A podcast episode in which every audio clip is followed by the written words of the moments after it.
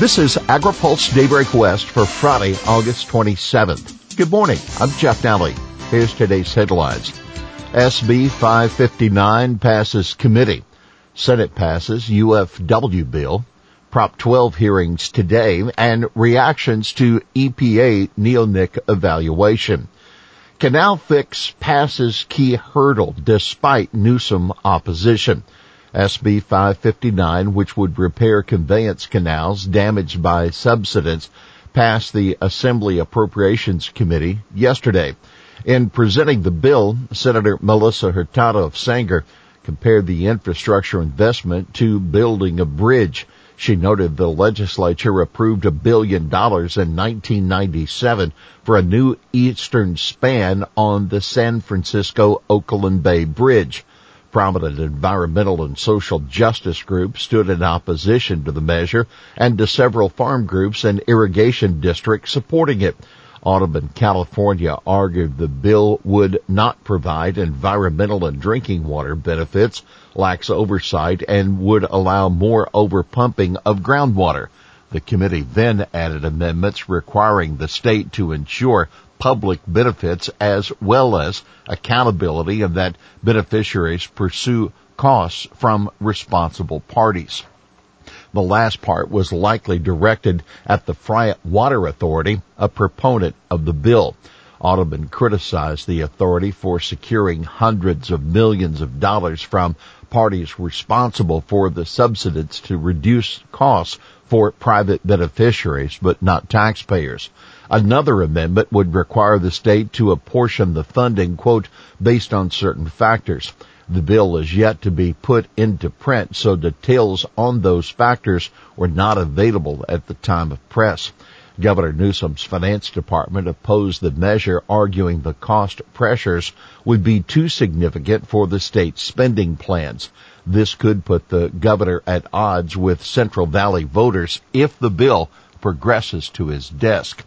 The assembly floor will take up the measure in the coming weeks. Senate passes bill on farm worker union elections. Two former union organizers persuaded Senate colleagues yesterday to pass an assembly bill that would alter election rules for farm workers' unions. AB 616, sponsored by United Farm Workers, has stoked strong opposition from farm groups along with a few Democrats. Senator Stephen Glazer of Orinda argued the bill would undercut California's democratic values. He agreed with William Gold, the former chair of the Agriculture Labor Relations Board, who advocated against the measure in a recent op-ed. Senator Hurtado said joining a union was the last thing on the minds of farm workers. Water scarcity from the drought has them worried for their jobs, she explained.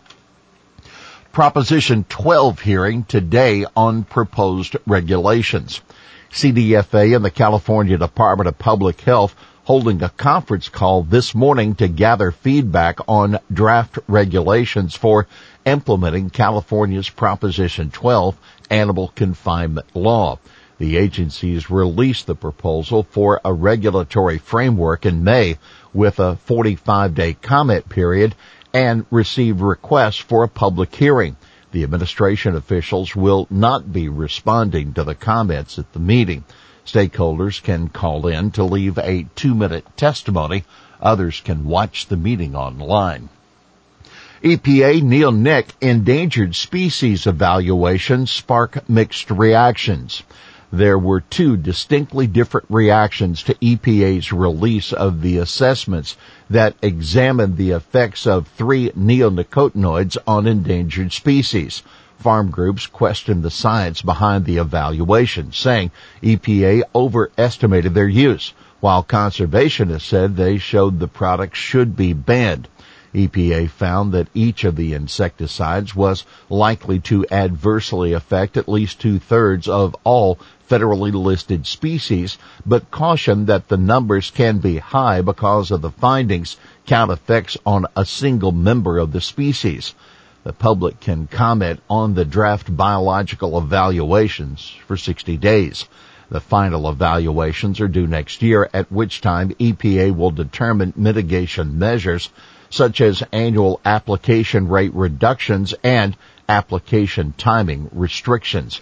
You can read our full report at agripulse.com. California races to harvest apples, chasing higher prices. California apple farmers usually have a 3-week jump on Washington harvest, so Golden State producers are scrambling to bring their crops quickly and hopefully reap higher prices. That according to the California Farm Bureau. The Farm Bureau quoted Elizabeth Carranza, the Director of Trade for the California Apple Commission, who said, "We always try to get what we have out before Washington hits the market because usually once they come online, the price trends to drop pretty significantly. But California's early harvest is less significant this year because of larger than normal carryover supplies in Washington from the 2020 harvest," according to the Farm Bureau. California is only the 5th largest apple producing state behind Washington, New York, Michigan, and Pennsylvania, but it is the biggest apple exporter. Canada, Mexico, Taiwan, and other countries in Southeast Asia are primary destinations. USDA projects record ag exports in FY22. USDA's Economic Research Service is predicting total U.S. ag exports in the 2022 fiscal year will reach a record $177.5 billion, up $4 billion from the latest forecast for FY21 exports. The record-breaking forecast, the outlook for U.S. agriculture trade, driven primarily by higher export values for soybeans, cotton, and horticulture products, but both of the latest projections for 21 and 22 also boosted by the ERS decision to change the way it calculates the forecast. ERS says it is now using the World Trade Organization's definition of agriculture products, which means including commodities like ethanol, distilled spirits, and tobacco products. It also means ERS is no longer including commodities like rubber. The net effect, ERS said, is that exports under the new definition averaged $4.7 billion higher per year during FY18 to 20 from the previous definition, and the U.S. agriculture imports averaged $9.9 billion higher annually during the same period. You can read our full report at agripulse.com. China to open market to lemons from Uzbekistan. The Chinese market for imported lemons is about to get a little more competitive. China has approved imports of lemons from Uzbekistan, a country that subsidizes its exports of the fruit, according to a post by Uz Report. The approval by China's General Customs Administration is a boon for Uzbek farmers who already ship their lemons to Japan, Ghana, and Myanmar. Uzbekistan not only subsidizes lemon production in the country, but also pays up to 25% of shipping costs for exports through its Ministry of Investment and Trade. That according as well to Uz Report.